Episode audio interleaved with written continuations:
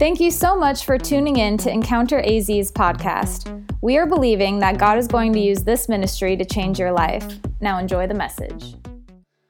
Hey, this morning I'm excited you're here with us, and and I'm also excited that um, the Holy Spirit spoke to Josh and told him that today is the day to wear red plaid. It's the anointing, and uh, if you're not wearing red plaid this morning, I question if you're hearing from the Lord. Okay, so I'm just kidding.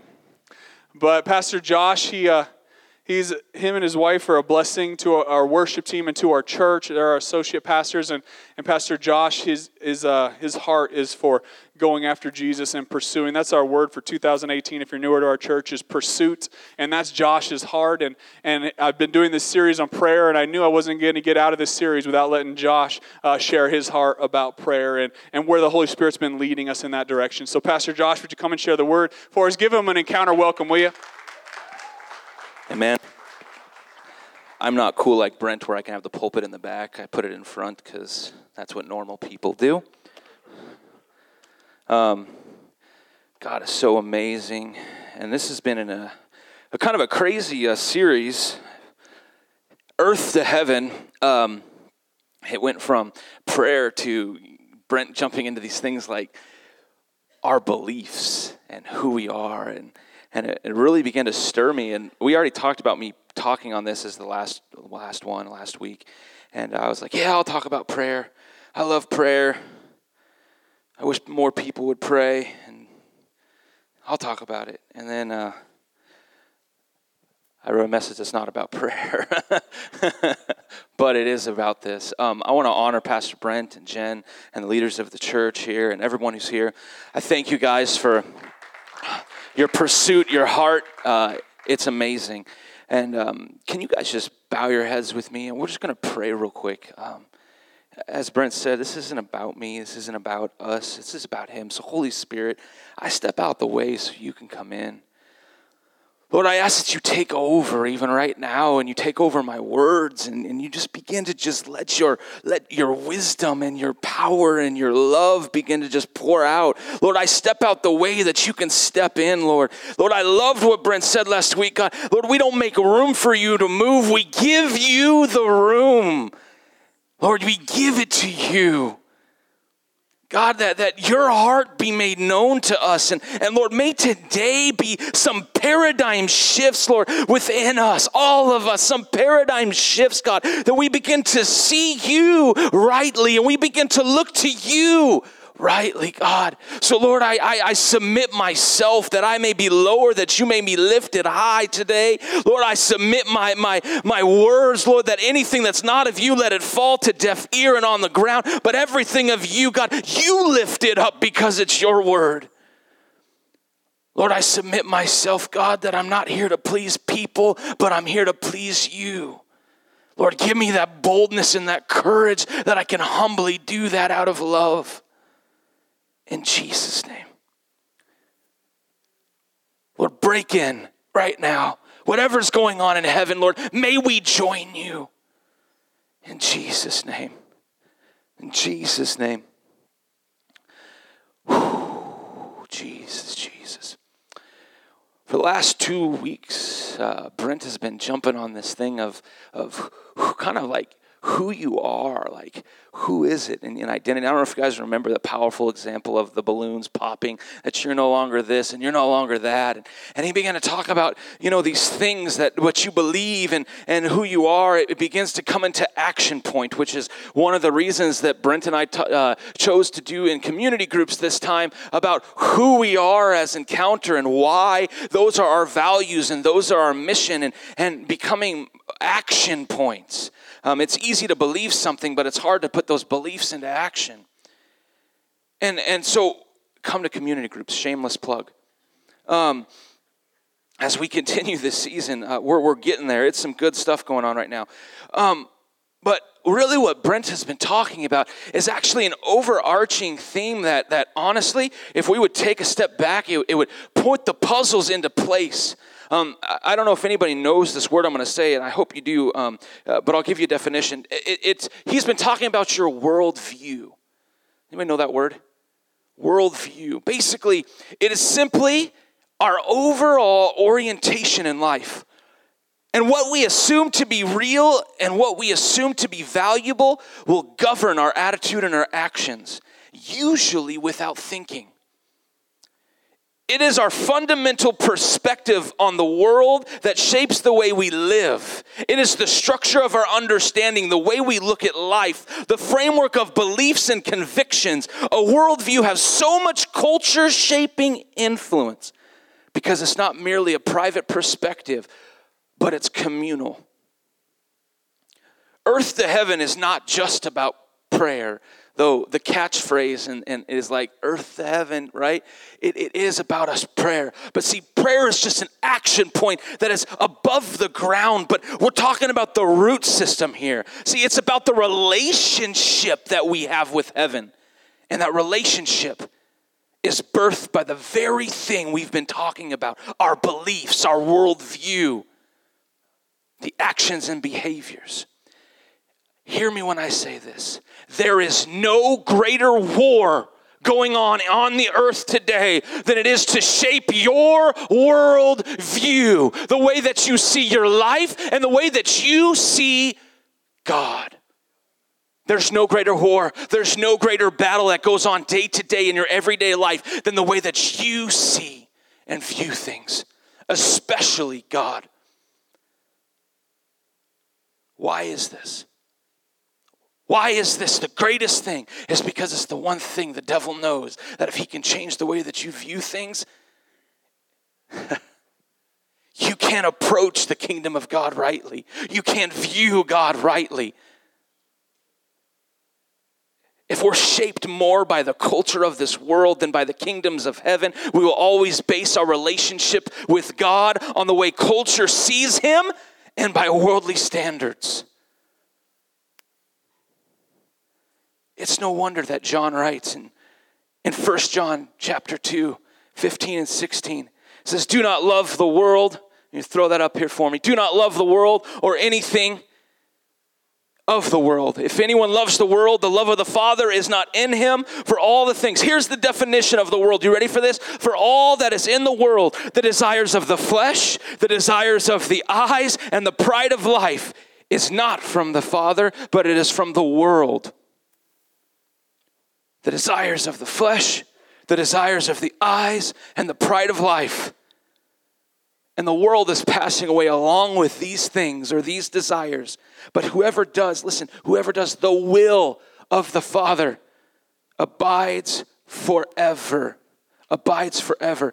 If we do not have heaven's view, get that word. If we do not have heaven's view, we will never see God rightly or understand what a relationship with Jesus is really about.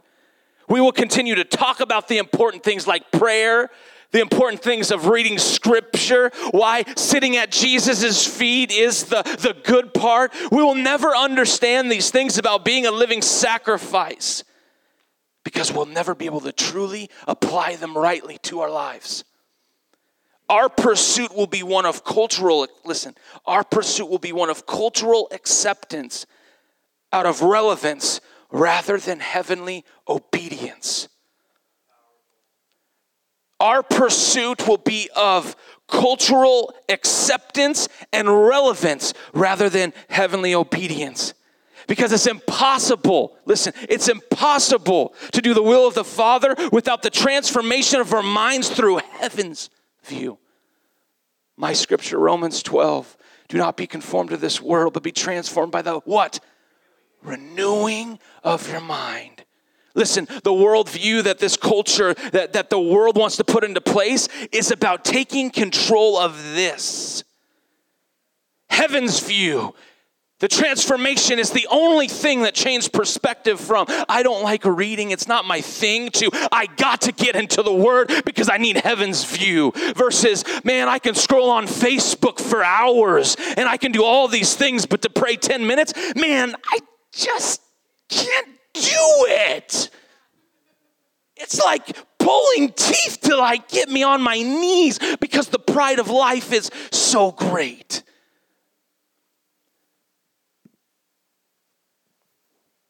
When we don't have heaven's view, we will have a view. and the battle rages on. I hope you're getting this. Do you see why record numbers of believers are leaving the church? Culture says there is no God. And if there is a God, he should be placed in a box on a Sunday morning. Why are people leaving the church? Do you see why the church is plagued with consumerism and a consumer mindset? We're the Burger King church, have it your way. Everything in your life is about what you want, what you think is right, what your rights are, and what everything that is good to you. It doesn't have to be good to Everest, but if it's good to you, it's okay. No wonder we're coming to the church and we're able to come in and say, Man, I really didn't like what Josh said. I'm going to leave and, and continue the hashtag mean Josh. Because it didn't do anything for me. And we can come into worship and say, Man, they don't do enough of the songs I like so I can't worship there. We can say these things and we can do things like I didn't get anything out of I can't I can't even say these words without laughing. I couldn't get anything out of the presence of God today. It didn't do anything for me. Why? Because culture says whatever you want you should have. And anything you want to be, you should be. I'm sorry, but I understand the motivation behind that, telling our kids that whatever you want to do, you can do in life. That's not what Scripture says. Scripture says that you should be obedient to what the Father says, and that you should tell your kids that you should do anything in your life if the Father says do it. Too much of us is based on what we want, so we have our own worldview. Can you see why we're so selfish and so easily offended. In most circumstances, place God last in importance, if not outright war against Him. Have you not seen what is going on in our country right now? Do you not see that we routinely say what is evil is good and what is good is evil. The church routinely, I don't care what the world is saying, I'm saying the church routinely calls what is good evil and evil good. Why? Because their view isn't a heaven view, it's a world view, it's an Americanism view, it's an, a constitution view. And we can't live that way because we'll have to change this to fit it. Do you not see the war that is raging around you? The things that are going on when you open up the news and all your stomach begins to turn. Your stomach turns because it's no, we're not in the right place. It's not about your rights, it's about Him. And that your kingdom authority is you don't need American rights when you have kingdom authority.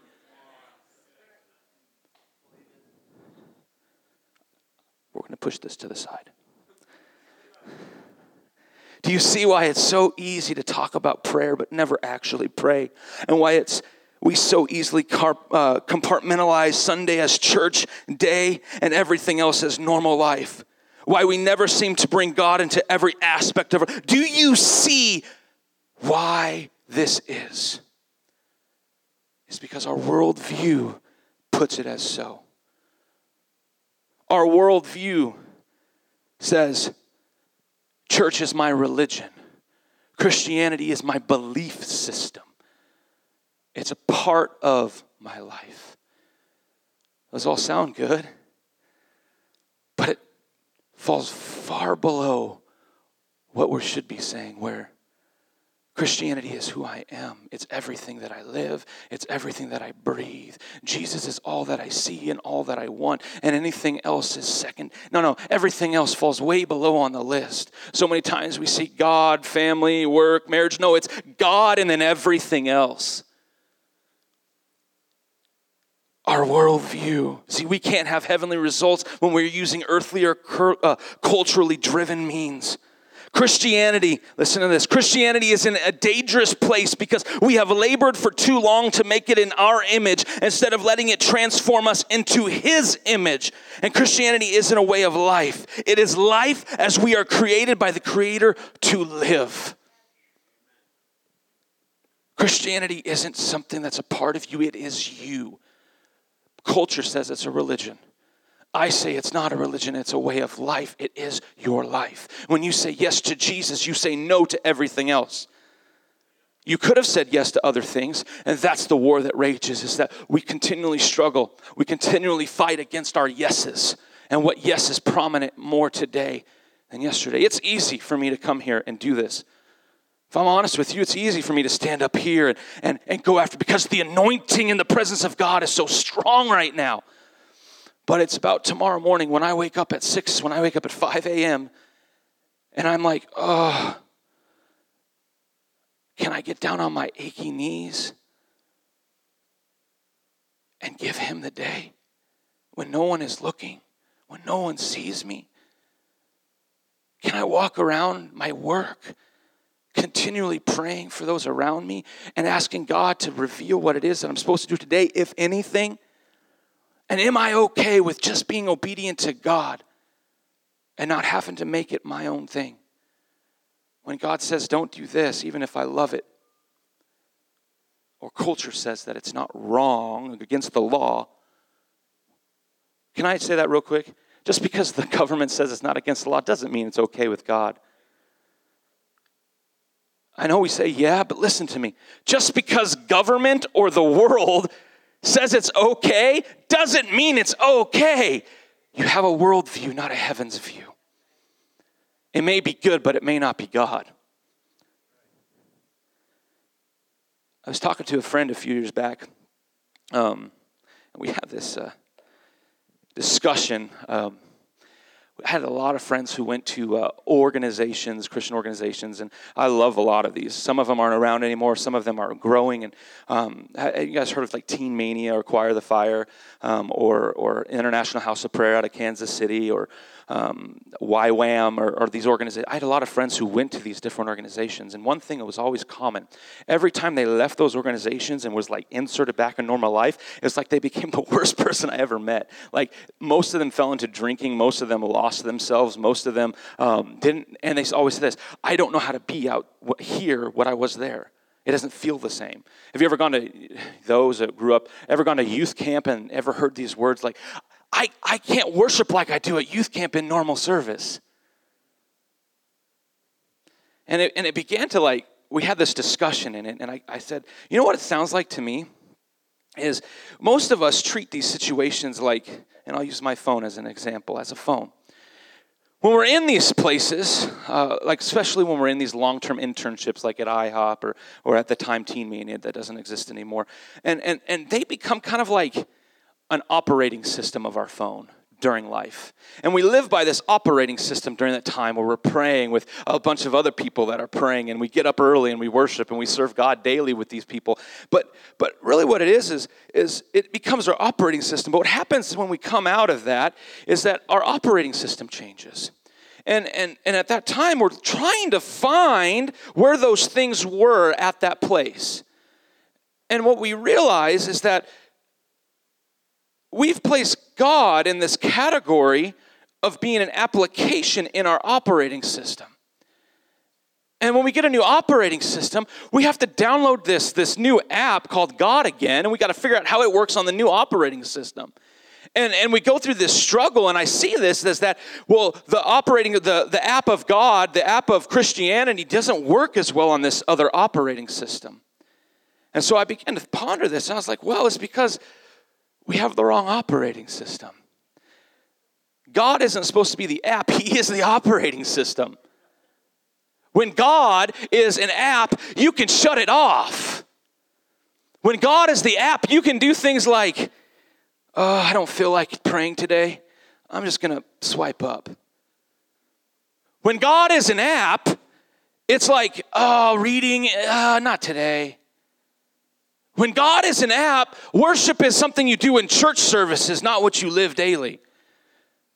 But when God is your operating system, your apps begin to develop around the operating system. So you have an app of prayer and an app of worship and an app of reading your word. And everything you do, everything you live, if your operating system is about God and who we are, it is living And everything else, your job, your family, your marriage, everything else is just a part of the operating system. But we've been spent our lives in this worldview of that religion and Christianity and God is just an app among our life. And that it's really just a part of it. It's not everything encompassing of it. And that we've lived for so long this way, we don't know how to have Him be our operating system.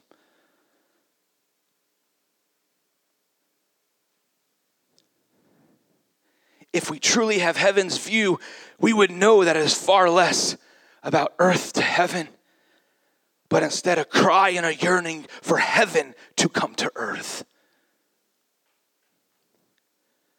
If we do not have his word, if we do not have his presence, if we do not have the Holy Spirit, we are left without a connection to heaven and we cannot have heaven's view we will be left as an empty shell of religion, or better stated, we will be a lamp without fire.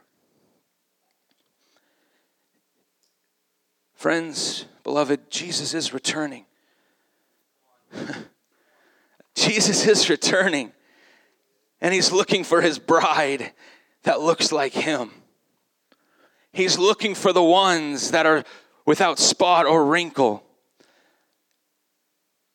He's looking for the ones that are willing to lay down their life. Jesus routinely talked about this. Uh, hey, can I just pause? That was my introduction. Everybody's laughing, but it's true. Um, but Jesus routinely talked about this. And he told his disciples, prepare, be aware, uh, know the times and the hours, do not fall asleep over and over again. And he would tell parables. And today's message is going to be on one of these parables um, out of Matthew 25 and verse 1. And many of you will know this parable if you've been in church long enough. This is the parable of the um, bridesmaids or virgins on the night before the wedding.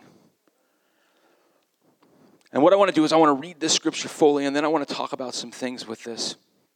Verse 1, let's read it. My version, now, I'll just you can follow it up here. It's not going to be the same translation, but you'll get the gist. It'll be the similar. And it says in verse 1 Then the kingdom of heaven will be like ten virgins who took their lamps and went to meet their bridegroom.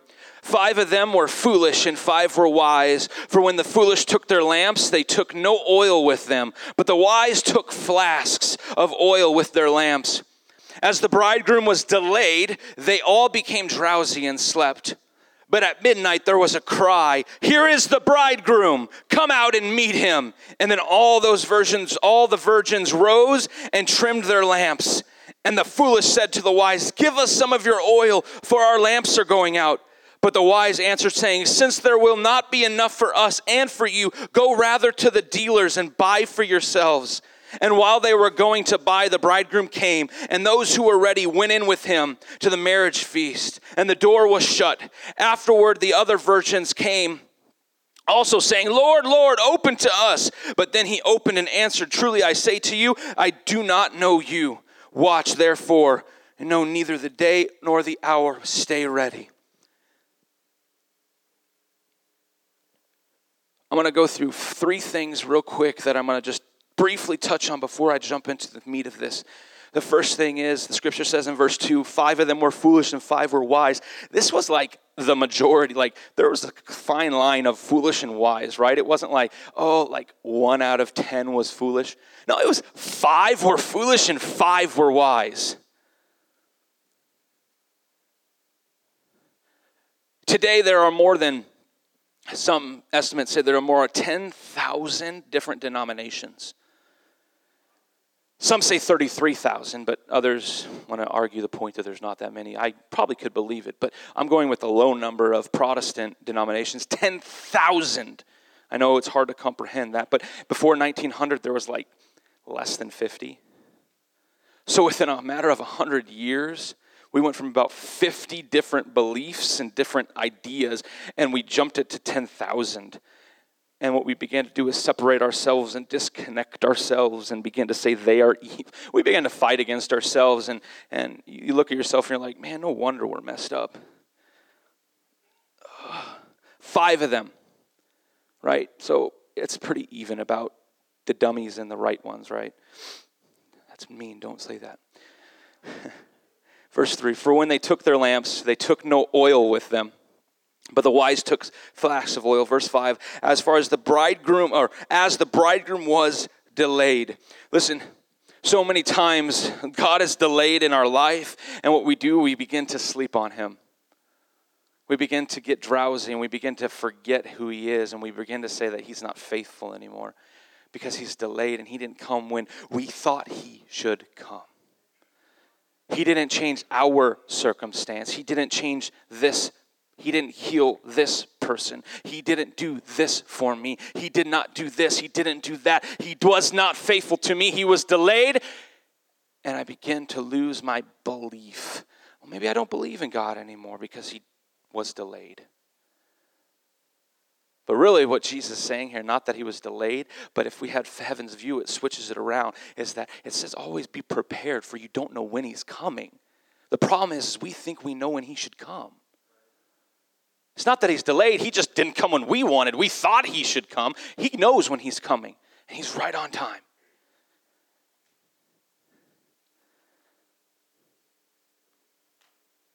Verse 6 But at the midnight hour there was a cry the darkest hour, the place of complete sleep and surrender, the place of dreams are birthed, he comes.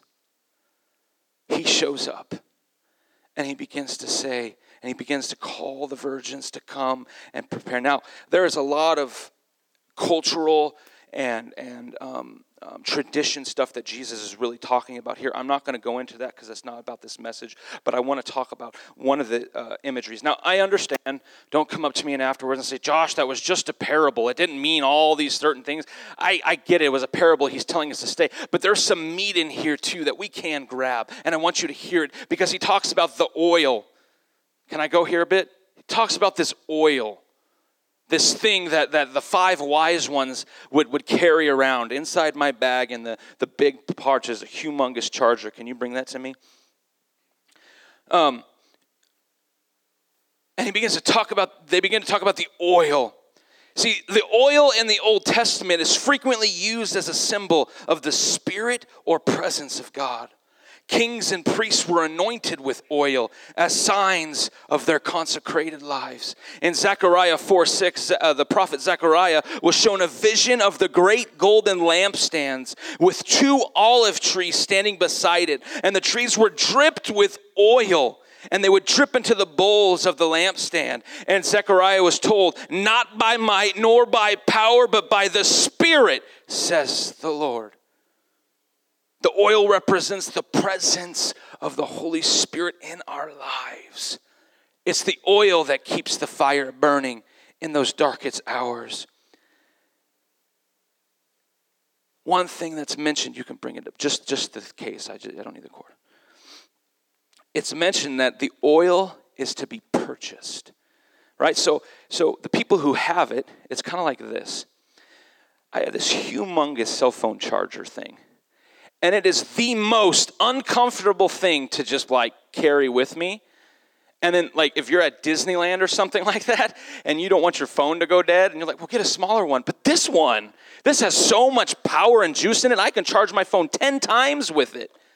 And, and so if I just carry this around, it's very uncomfortable. It's not uh, uh, convenient. It, and it, it's like all the things that you would not want with you when you're trying to walk around for hours is really right here. You don't want to have, have this heavy thing with you. But if I have it with me and my phone dies or I have it, I have enough juice here to get me to my destination. These wise virgins had a flask of oil not fun to carry around. Especially, they didn't have pockets like I do, they don't have purses. They carried the flask of oil like this. Everywhere they went, they had this flask of oil. And when the time came, now, one thing you got to see here too is this says that both, when it was delayed, fell asleep. The oil doesn't mean that you won't fall asleep.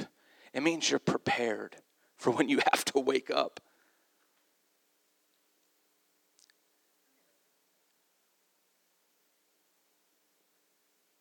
It mentioned that oil in this needed to be purchased, which means that there is a price to be paid to obtain the oil. It indicates that the oil is not something that can be borrowed or loaned, and it is an individual matter of each one. I can't give you the oil. Listen to what I'm saying. I can't give it to you. You can't borrow it from me. It said that there's a price to be paid. And when the midnight hour comes, good luck finding someone that's going to sell it. First Chronicles, verse 21, 24, speaks about this price thing. When David gets up and says this in verse 24 King David answered Ornan, No, I insist on paying the full price, for I will not take for the Lord what belongs to you, or offer burnt offerings that cost me nothing. Too many of us want to give something to God that we didn't pay a price for. Too many of us are okay getting up on Sunday mornings to come here, and that's our price. That's what cost us something two hours on a Sunday morning. Too many times we're okay with it not costing us anything. But there has to be a moment in time where you got to realize if you grab heaven's view, that if it doesn't cost you everything, it's not enough. I know it's not really an amen statement, but hear what I said. There has to be a moment that you get heaven's view, and that when you realize it's going to cost you everything, and even then you're like, man, I still don't have enough. But you give it anyways. David understood that if it cost him nothing, it was no worth. To have a continual presence of God in our life, we are to pay a price by spending time at the feet of Jesus, choosing the one thing, the better portion. I don't know if that sounds familiar to anybody. I find it so odd that scripture says that being at the feet of Jesus is the better part, and yet we never choose it. We're always defaulted to Martha, especially as ministers.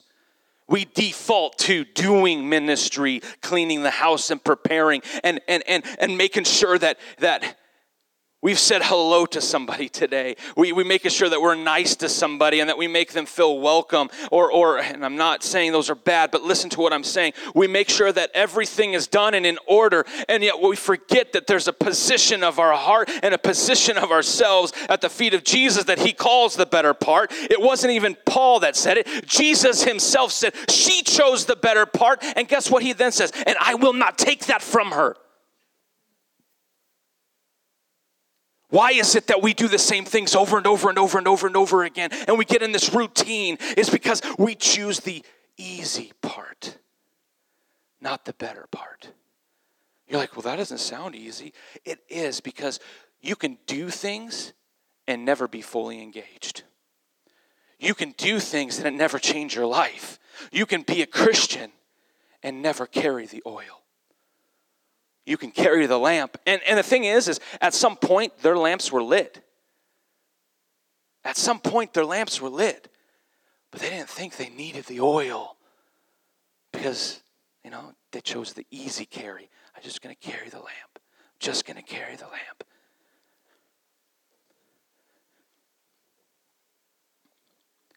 That price is everything. And obviously, like I said, it was an adequate supply. They didn't have an adequate supply of oil. And the foolish maidens were, with, uh, were met with these words that you've heard me preach on so many times that when they came after they finally found someone that, that is willing to let them sell the oil, they were able to actually begin at, you know, at this midnight hour. Don't wait for the midnight hour to get on your face. Please, I beg you. Don't wait for the midnight hour to start reading your word and praying. Don't wait, I beg you.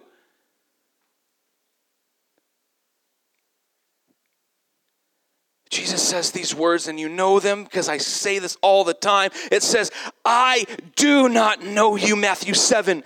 Verses 21 23 says, Not everyone who says to me, Lord, Lord, will enter the kingdom of heaven, but the one who does the will of my Father who is in heaven. Verse 22 And on that day, many will say to me, Did we not prophesy in your name and cast out demons in your name and do mighty works in your name? And I will declare to them, I never knew you. I don't care what your ministry looks like. I don't care what things you're doing for God. If you don't know Him, you have nothing.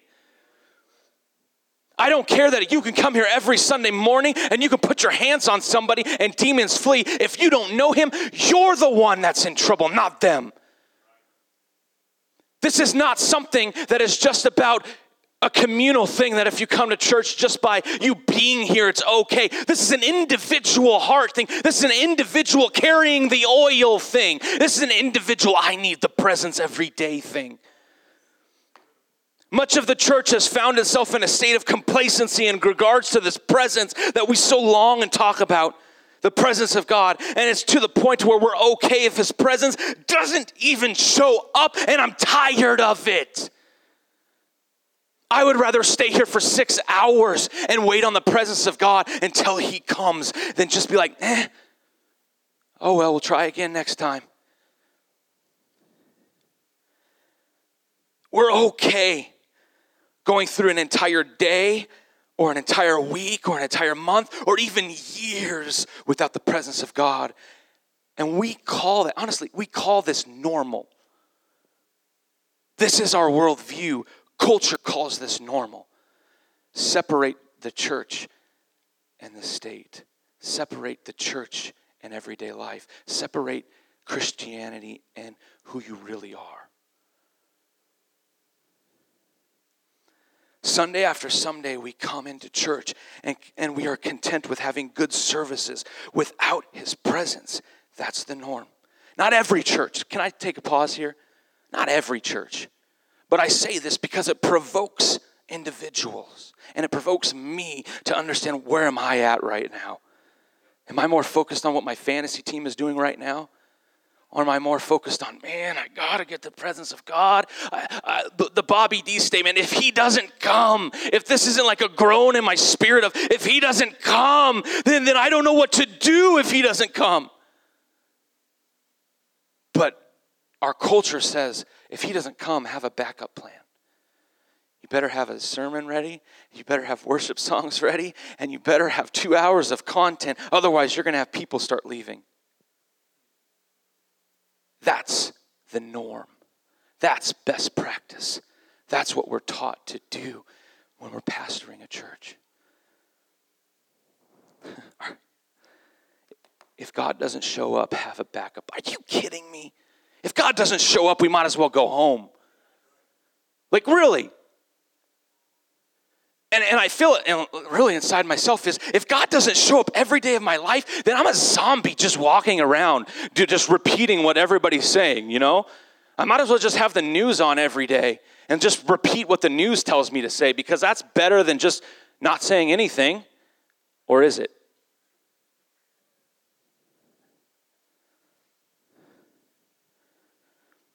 What are we here for if not Him? Where's the cry of His people? I don't want to do this without him. I don't want this Christian life void of his presence, void of this oil. I don't want to go through the motions and ceremonies if he isn't here. Man, it's impossible to be, listen, we love this scripture, but I'm telling you right now, it's impossible to be, to, uh, to be the light of the world, the city on a hill, if we do not have oil for that light. Uh, I know this isn't an amen statement, but hear what I'm saying. We cannot be the light to the world, a city on a hill that Jesus says, hey, you need to be the light of the world. You need to be a city on a hill so that everybody sees. If we don't have oil for the lights to burn, only the presence of God in our life can keep the fire burning, and it burns day and night. There isn't these low points and high points of His presence if you have it. Maybe there's times in your life where like you have to try a little harder because everything around you is not going the way you want it to. Your marriage stinks because your husband doesn't do everything he wants you to do, or your wife doesn't ever do what you want her to do. But again, where's the oil of his presence? What sustains you during those times? Most of it is you just argue instead of going to the presence of Jesus at his feet and allowing God to deal with them instead of you trying to take control.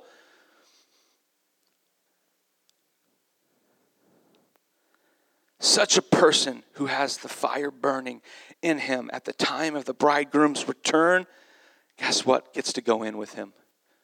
See, this isn't an elective. You don't get to choose is the presence of God necessary or not? Do I just come to church and then I'm good? It actually says you don't get a choice. You either have the oil or you don't. And if you don't have the oil, you don't go in.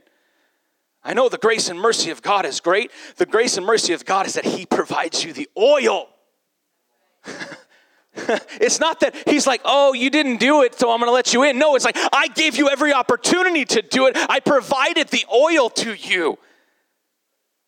We have a part, we have a place to pay, we have a piece to play in the story. We have action. Smith Wigglesworth says this, and I say this all the time. You may maybe heard me say this a million times, but I now I may sound like a broken record, but hear what I'm saying. This is our heart if we can grasp it. He says, When I catch the first breath of the Spirit, I leave everything and everyone to be in His presence, to hear what He has to say to me. When was the last time that was your cry? Or was it because your house was full of people that you just let the voice go? Or that your favorite TV show or football game or baseball game or Friday night movie or protest or America's going to hell in a handbasket and have to be glued to the news or I could go on. Where is, your, where is the view? Is it a world view or is it a heaven's view? There's so much at stake. And there's not an urgency. There's not an urgency. There's not an urgency. There's not an urgency. There's not an urgency. There's not an urgency. There's not an urgency. He's coming. He will return. There needs to be an urgency. There needs to be an urgency. We get heaven's view only when we have oil for the lamp so we can see. Did you get that? You only have heaven's view when you have enough oil for the light to show you the way. We get heaven's view when fire continues to burn. This is our call we have been going after this, guys. This isn't something that, that is new. I don't, most of you don't come to our, our pre-service, what we call rallies, but man, this is, this is, I'm a broken record up here, but it's just my heart and my passion that if I can get one of you guys to just get the urgency of his presence, to get the urgency of choosing the better part, to get the urgency, you will begin to see that those things that are in your life right now that are overwhelming you become less than because the urgency of the hour is his presence. Not your finances and not your healings and not your sin and not the, the, the, the, woes of this world and not all these other things because when you don't have heaven's view, all of that becomes overwhelming. But as soon as you can grab heaven's view and you begin to see the things through the Spirit of God, you begin to see that my God has everything in hand. He has all the provision I need, He has everything laid out for me, and my position is at His feet.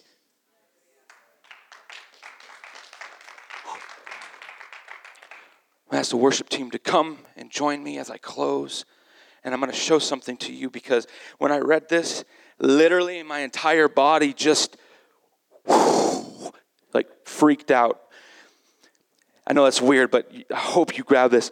When Brent first did this message, he read a scripture in 2 Kings, verse 4, chapter 4, sorry, verse 1. And it was about Elisha and the widow. And I'm not going to read the scripture fully to you, but in verse 2, when the widow asked Elisha to come in, he says this. He goes, Elijah asked her in verse 2, What can I do for you? Tell me, what do you have in the house? And this, guys, this is what she says. She says, Your servant has nothing in my house except a jar of oil. No, no, no, no. You don't understand. She said, The only thing I have in my house is the very presence of God. And it's the very presence of God that will multiply the problems in your life to go away. It's the very presence of God, the oil that will begin to change the circumstances. It's the very presence of God, the oil that multiplies. He said, Then Elisha told her to go grab all the jars that you can get from your neighbors, go into your house, lock the door. You can't have the oil unless you lock the door and you begin to get developed. This is not a Sunday morning thing. This is an everyday thing where you are grinding through this saying, God, I need you on Monday. I need you on Tuesday and Wednesday and Thursday and Friday. I can't survive unless I have your oil.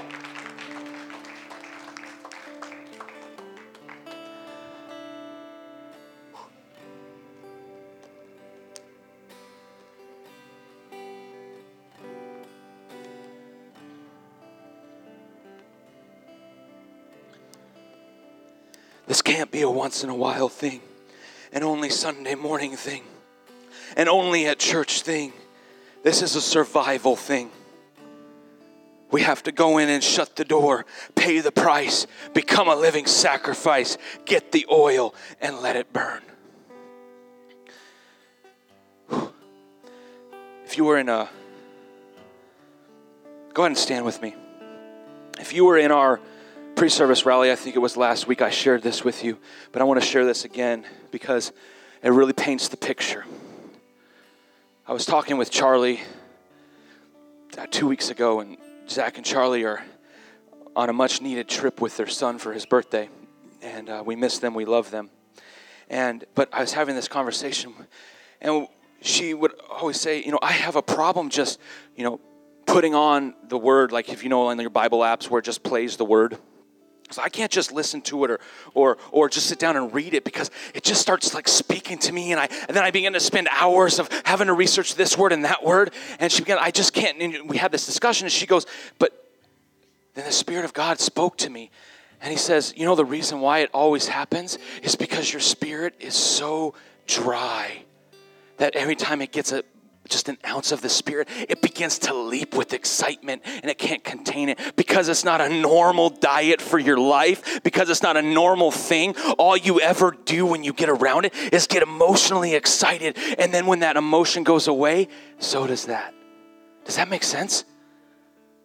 See, when this isn't a part of your life, when you come to church services or you go to conferences or youth camps, you feel it. You get it. It becomes a part of you. And you can you can do you're like, you leave camp and man, I'm gonna read every day. I'm gonna pray for hours every day. I I'm gonna go and talk to somebody on the street every single day. And then that Monday comes around and you wake up and you're like, huh, the same thing.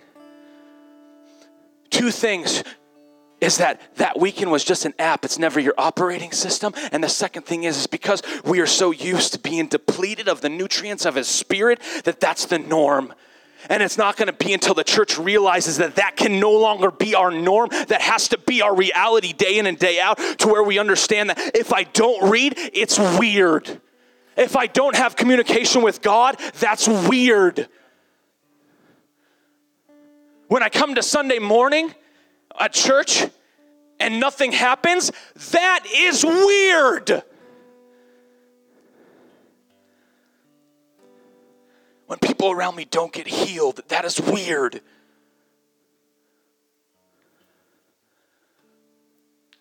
When I don't have a light to shine for the people that are in darkness around me, that is weird. When I'm okay just to get by and stay miserable. That's weird.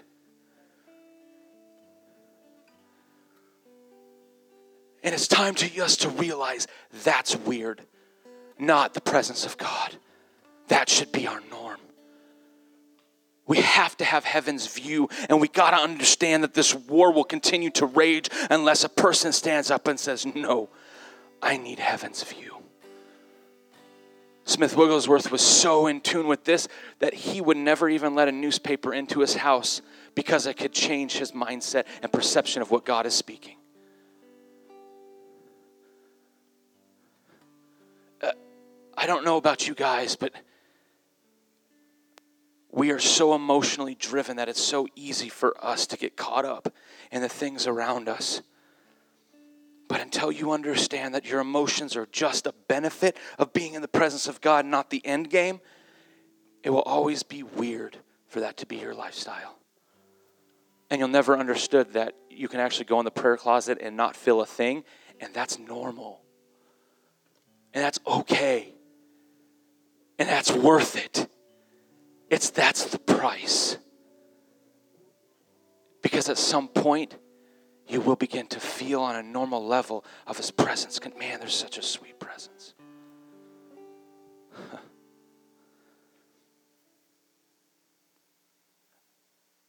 I am not okay anymore. Saying that those things are normal. That's weird.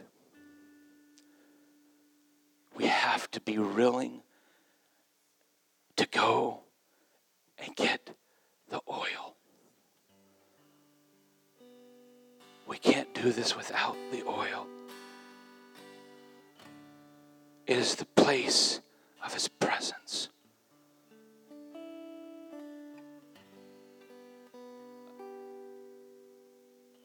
Tarry with me for a few moments in His presence, leaving everything at His feet leaving your desires and your wants and your consumer mentality and the worldview of what it says this looks like and what it's weird. Listen, nobody is looking at you, nobody cares what you're doing except you. I invite people Sunday after Sunday to come to the altars for worship. And too many of us are afraid of what we look like. And I dare say this that if standing still in worship with your eyes open, looking like you're bored, you are the weird one.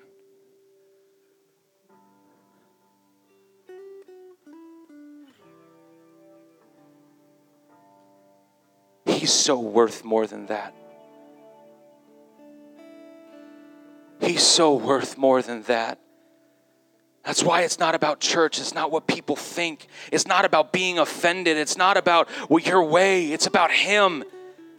And if you get so offended easily, watch it because you could get offended at Him. And He said, Blessed are those who are not offended at me. We can no longer worry about what culture says, about what the world says, about what our peers say in regards to this thing. If they take you away from his presence, it's probably not okay.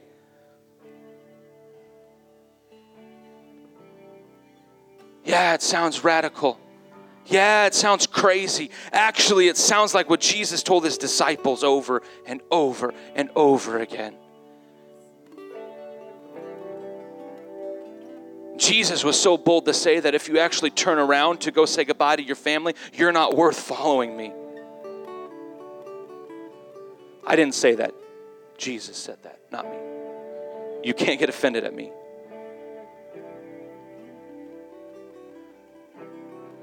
Sometimes we place this life that we call Christianity at such a low bar, and yet we use it to argue everything else in life.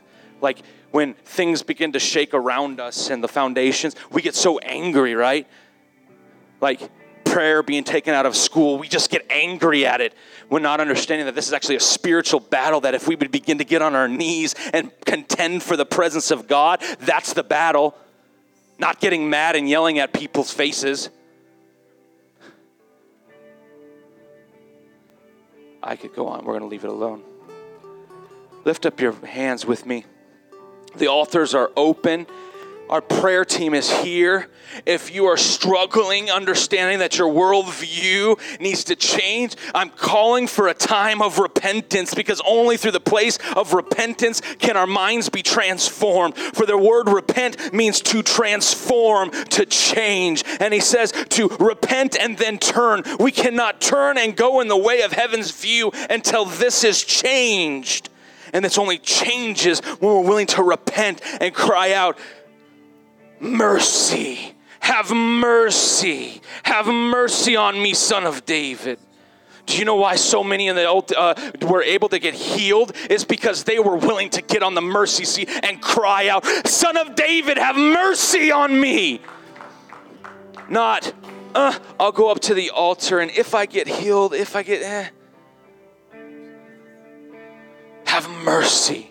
The altars are open, our prayer teams are up here. It's time that we choose the better part. If you're getting baptized, we're having baptisms today? Come on, Jesus. If you're getting baptized, meet Casey out in the foyer. There's no greater day to get baptized, baptized than today. No greater day. How amazing is that? I didn't even know. I was, as you saw, I was shocked. But while we're waiting and getting ready for baptisms, the altar is open. Come, lay it at his feet. Begin to say, Jesus, I need you not just right now, but I need this to be ingrained. I need a little oil today. And if you need prayer because there are situations in your life, it's okay to get prayer for those things. And you have people that are willing to stand with you to get the oil. They can't give you their oil, but they sure can show you how to get some yourself. Can we just worship Him for a little bit?